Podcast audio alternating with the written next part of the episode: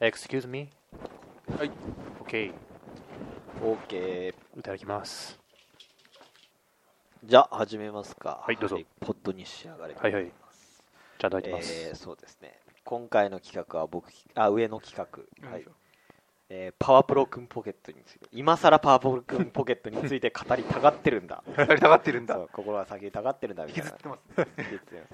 はい。について。あパワープロ君ポケットって言いましたね。うんえっ、と、小宮君はわかる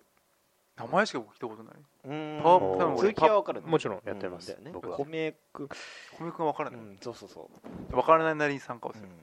あてかその前に自己紹介かあ自己紹介うんあじゃあ今回は、えー、と昔懐かしゲームなんでふお二方が小学校の時にハマったあ子供のね昔ハマったゲーム昔ハマったゲーム。おーなるほどね。ああんまりゲームをやってない。やってないけどで小も学生とか中学生とか、うん。それぐらああやっぱ僕はいできるだけあれですね昔太鼓立志伝2ですねいあ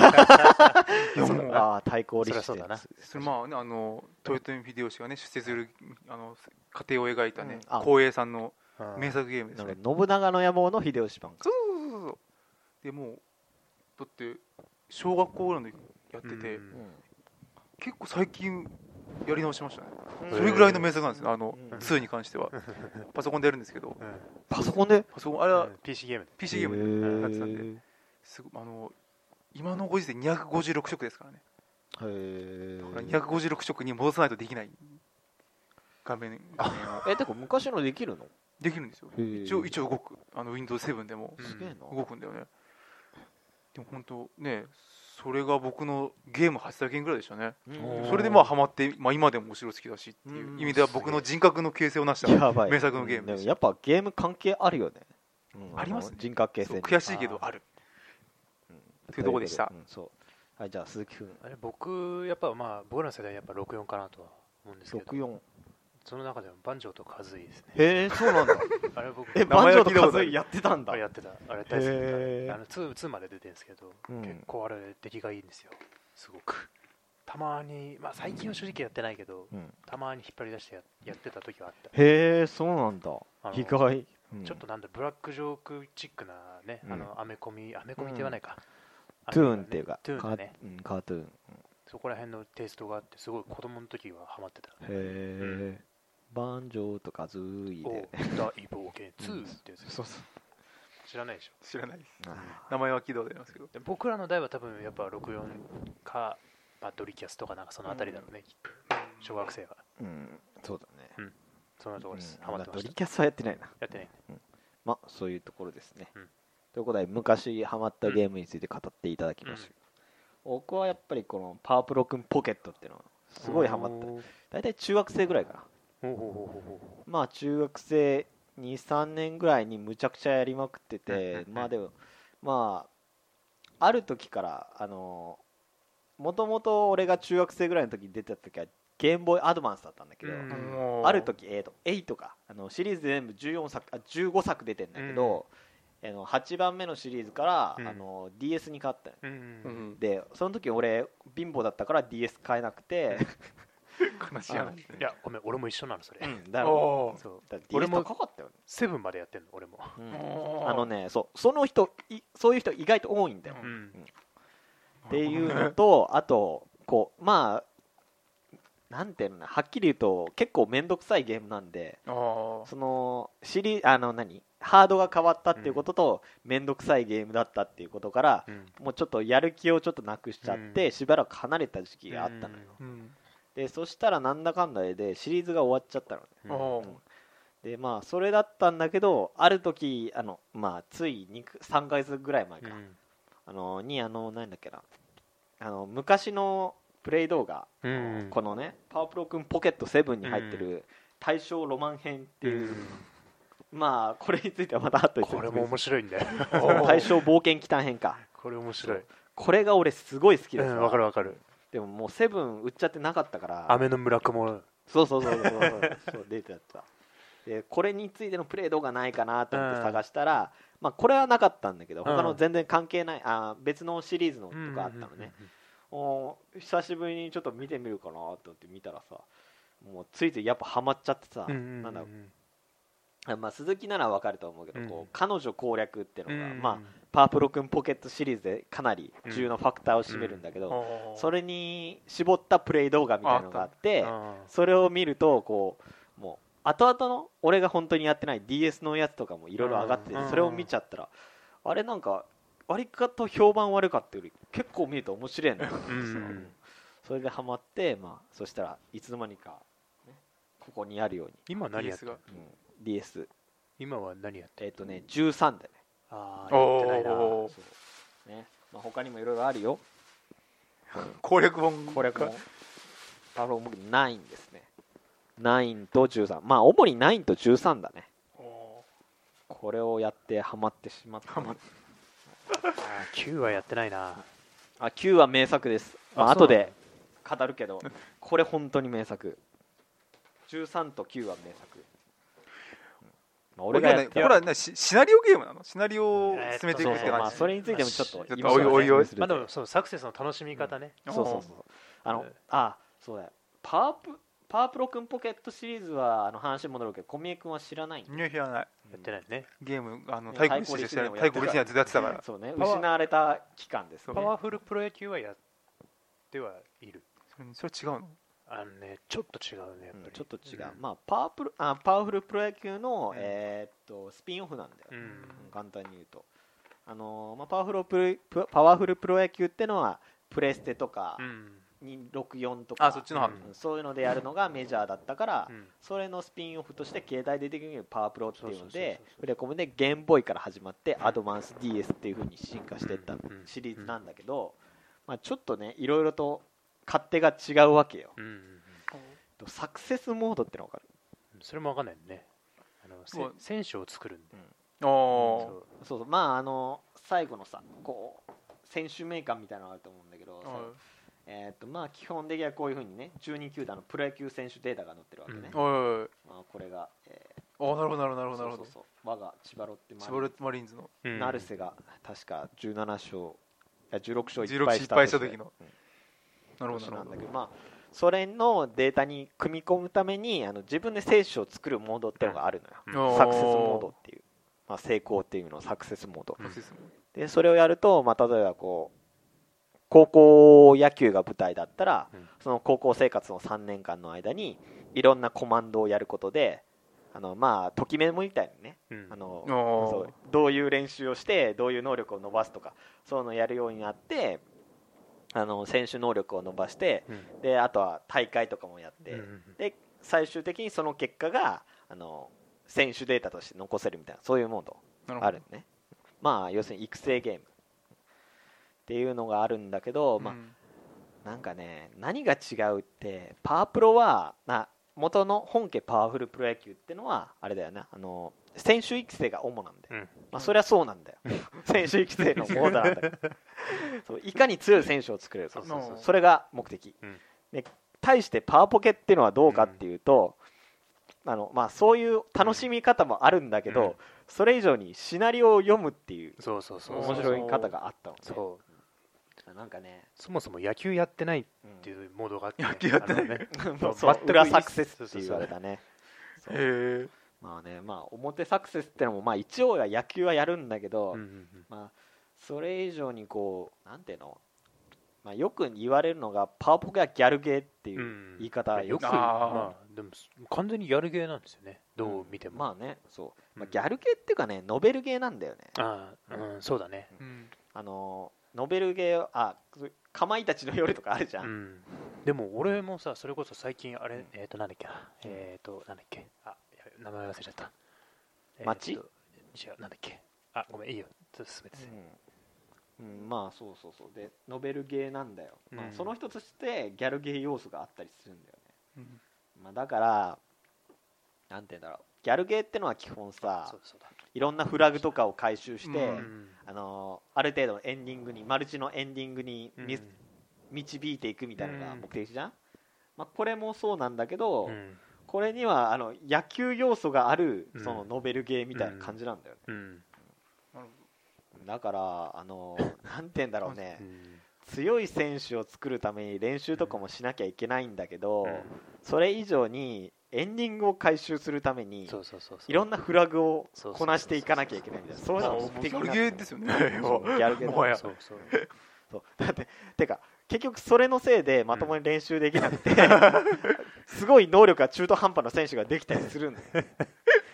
やるゲーなんだけど、うん女女の子を落としてからあの別のそのストーリーのフラグとかを回収したりとかしないといけないうんそうそうあだからそれが目的じゃないのねうんだそうかそうらメインのストーリーはあるんだそようそうそうあだーから女の子を落として終わりじゃないうんおーそうそうそうねまあだからなんかまあ要するに本末転倒ゲームなんだ よねの、もうわけわかんないよね本当にそうまあアルバムっていうコレクション要素があるんだけどまあそれはエンディングだよねあそうエンディングが37種類ぐらいあってそれをいち回収するために一つ一つ選手を作っていくみたいなそうそうそう本当に本末転倒な感じこのタイミングで振られないといけないとかっていううんそうそう そうなるほどね選択肢を間違えたらそうそうそうそうもうそれで後戻りできないよみた いそうなそうそうそうそうもうクソゲーだもうね、それが楽しくて楽しくいてや楽しいんだよこれがまたうん、でまあねあのさっきなんだっけなあの俺がパワポケから離れた要素の一つとしていろいろ面倒くさいって言ってるけど、うんそこなんだよねあーわかるわかるだってさっきも言ったけどフラグをえっ、とこのあの倒あフラグを回収するのに失敗したらもうそれで終わりなんだよそうそうそうそうそうそしたらもう一回選手を作り直さなきゃいけないうんああめんどくさいねしかもあの彼女候補とかいろいろいるんだけど、メインのストーリーっていうのは全部一つ一緒なのよそうそうそうそうそうそう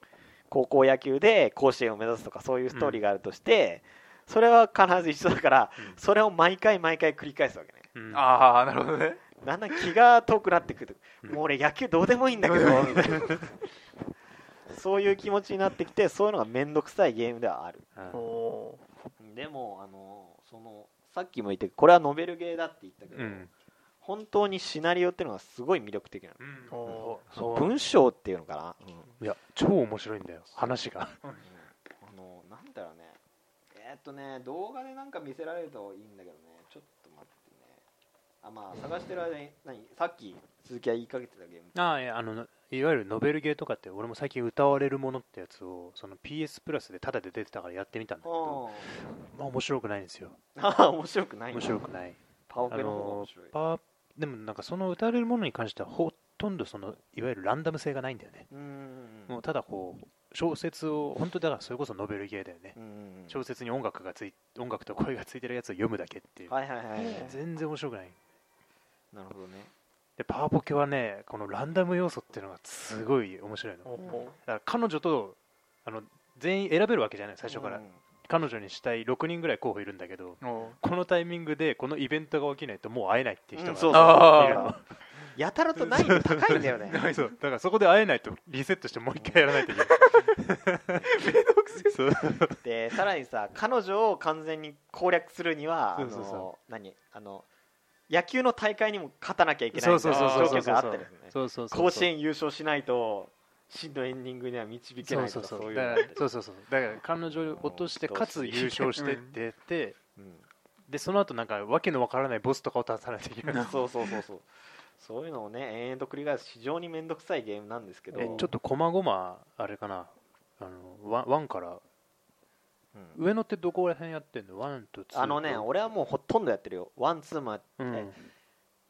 4567で8やってなくて9と13をやった、うんで他のシリーズはやってなくてもあの YouTube でいろいろあーそうかそ動うかそうか画があってかあってるからそこで保管した俺俺は俺がねワンツースリーってどんなんだっけ3あ3はねサイボーグになるあそう小宮君今サイボーグっていう単語が出たと思うもう俺たちはこういうのをうんなんかわかんないよなんとなく言っちゃうけど、うんあのなんていうのパワポケってあの一応メインのストーリーは野球なんだけど、んその合間合間でよくわかんない超上現象的なストーリーが絡んでたりするのね例えば「パープロくんポケット3」っていうのだと、主人公一回死んだ主人公が、あのサイボーグとなって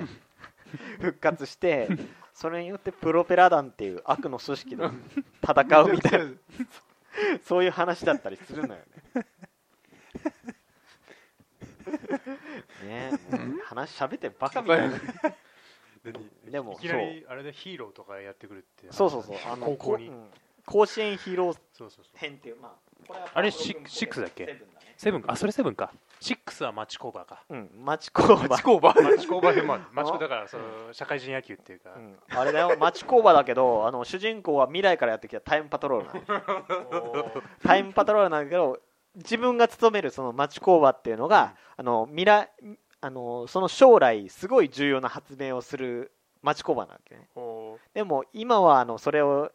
なってなくて普通の町工場ででも潰れそうだからそれを何とか阻止するために、うんあのその町工場にタイムパトロールとして潜入するみたいな、うんそういう話だったり面白そうでしょやこれだけで野球は関関係あいるんだやよだから町工場が潰れそうになるか らあそれを阻止するために野球の大会であの優勝しないといけないそうそうそうそうあれわけわかんないなんかいや別にやってないからだようんあのそう俺なんかね野野球じゃなくてもいい気一がする回一一個だけでもやってみると DS 持ってるでしょうんあるじゃあできるよ探せばねやっぱねでも俺10 10もやったんだけどあでも10はあんまおすすめできないなまあ天は普通の高校野球だよそうだね14とかが一番ねあの魔球編っていうのがあっていやまあまあそれもああでもあれだよ俺がおすすめしたいのがうんあるからちょっとそれを後あじでゃあそれ先にそうそうちょっと9と13を俺それ2つともやってないんだうよんだなよねえっとねあてかあれだななんかパワポケのほんと癖のある文章みたいなの小目に一回見せたいんだけどさなんだ癖があるって何マザーみたいなことかないやまずはあーまたそれとは違う違う癖があうるんまなんかつねったらいいんだろうなあこれ書いてる人本当頭めんどくさそうな人だなみたいななんうんだろうねなんかなんかなんつったらいいんだろうなこの絶妙なひらがなの使い方をするようなイメージがあるんだようねんっていうかなんだろうあの基本的にはこういうパワプロ君ってすごいデフォルメされたキャラなんだけど、うんそこで喋られるあの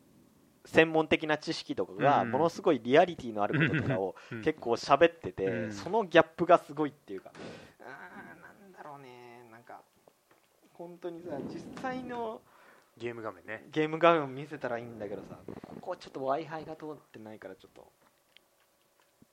ネットだと時間かかっちゃうえっ、とねめんどくさい文章ってのがまあこれは本編の文章じゃなくてあのプロフィールっていうねキャラクターのプロフィールについて書かれたあれがモードがあるんだけど、はいはいあーこれこれすごいパワポケっぽい文章だなと思ったんだけどこれは主人公の父親に対するね文章 なんかわかるでしょわかるわかるなんだっけえーっと読んじゃうかん読んえ子供用のおもちゃを開発する開発会社に勤務する悩める45歳子供に明るい未来を提示することが辛く感じるようになってきているのだ無限の可能性とはよく言ったものでどの宝くじでも一等になれる可能性だけなら確かにある大半はクズカゴに直行するのが運命であるがあーわかるこれうんパワポケっぽいこれがパワポケっぽい文章わですかるわかるこれ確かにあの懐かしいこれなんか皮これこれこれ肉屋っぽいっていうかねなあそうそうなんかねこう突き放したような書き方するうんんだよそねうそうそう突き放したようなそうそうそうそうなんかねあーこれはわかねるわかるわかるうんえーっとこの西川直樹さんっていうお俺は今まで最近になってやっと知ったんだけど、うんこの西川さんっていうのが、うんほとんどパワポケのメインのシナリオを書いてるよねそうなんだ、うんへえあの大体面白いなって思うようなエピソードとかを思い出すと、大体多分この人がほとんど書いてる、うーんまあ、この藤岡さんっていうのがプロデュースで、うんうんうんこの人がバカみたいなアイデアを出して、まあうん例えば今回は大正野球編でいこうとか、うんあ大正冒険編でいこうとか、うんそういうことを言った後にこの人がすごい肉付けしていくってそことうそうねそうそう資料とかをたくさん持ってきてあーリアリティのある世界観をうんか、あの構成するっていう、うんうんそういうあれなんだよ、うんいやーみたい、うん結構なんかその個人レベルの才能で持ってるうんいやーでもそうだよだって確か結構少数制でやってるの逆に多分それでやらないとまとまらないんだよきっと、まあだよねそうおそらくだってねまあだってだって突拍子もねえもんうん本当突拍子もない、なんか悪く言えば同人ゲーム臭いっていうかなんていうかーまあまあまあまあそうだねでもやっぱ俺でもそうこのパワーポケのインターフェースも好きなんだよねなんインかターフェースあの要するにそのこうコマンド選ぶあ画う面ん分かる分かる安心感があるうんあれを見るとちょっとなんか戻ってきたなって感じ、うんまあねですまあ、このゲームの何そのうんや野球ゲーム界の位置づけは分からないけど、うんうんカルトゲームっぽい感じではうーんカルトゲームではないかなそとこ思まうで結いか構ない売れだたってしそれこそ小学生がやっても面白いなって感じるレベルの話で大人が読んでも、うんあと大人になると逆にその行間が読めるようになるんだうよね、んそうそうだからなんだろうねこうまあクレヨンしんちゃんの映画うーんあああーそうそうあーまあ、子供見ても面白いけあどー大人が見てもああなるほどねみたいな近い近い近い、うんちょっそうそとうそうね乱暴な言い方するとそれとは近いものはある、なんかねそうデフォルメされたキャラクターの中にリアリティのある文章をすごい埋め込むっていうのあーが、いやー、うん、やると本当ハマるよそうなんかね毎回違うゲームにあったような気がするんだけどやってることは同じみたいなね、てか、うんなんだかんだ言ってやっぱりあのよく批判されてるけどやっぱあの野球要素がおまけっていうけどやっうぱん野球であのなやっぱり一本道が通ってるってことに対する魅力もすごいあるんだよ、うんなるほどわかるわかるなんか本当若干強引なストーリーがうん結局野球の大会で優勝するとか、うんあーその子で勝利することにみんなまとまるみたいな、んその強引な話に持ってけてるところが結構あるから、うんそのうまさもあるしうんなんだっけな野球の大会であそうあとなんだろうまあこれはちょっと横道それるけどあのサブキャラクターみたいのがいっぱいいるのね、うんうんあのまあ大体は主人公のチームメイトだったりするんだけど、うんうんなんかそれに対する感情移入の仕方ってのが、うんあの実際のさ野球の試合あうんのストーリーの中で野球の試合で操作することで、うんなんかこう普通にシナリオの中で登場するよりも、うんもっと感情移入が深まるってういう、んあーそうそうわかるんそういう面白さもあったりしてであのちゃんとうまく付き合うと能力が上昇そううそうそうそうそうあのー友達おそうそうそうこいつ本当に成長してんだなみたいなそうそうそうそう結果残したなみたいそなうそうそうなんか下手したら主人公よりも感情移入しちゃうみたいうんなそういうことが結構あったりするのよそうそうそもううやればわかるんだけどうんだからそういうそのフラグも回収しないといけない ね、そうそうそうね。一番めんどくせえもう本当そういうことやってるとねそうそうそう自分が一番弱いみたいなのよくある。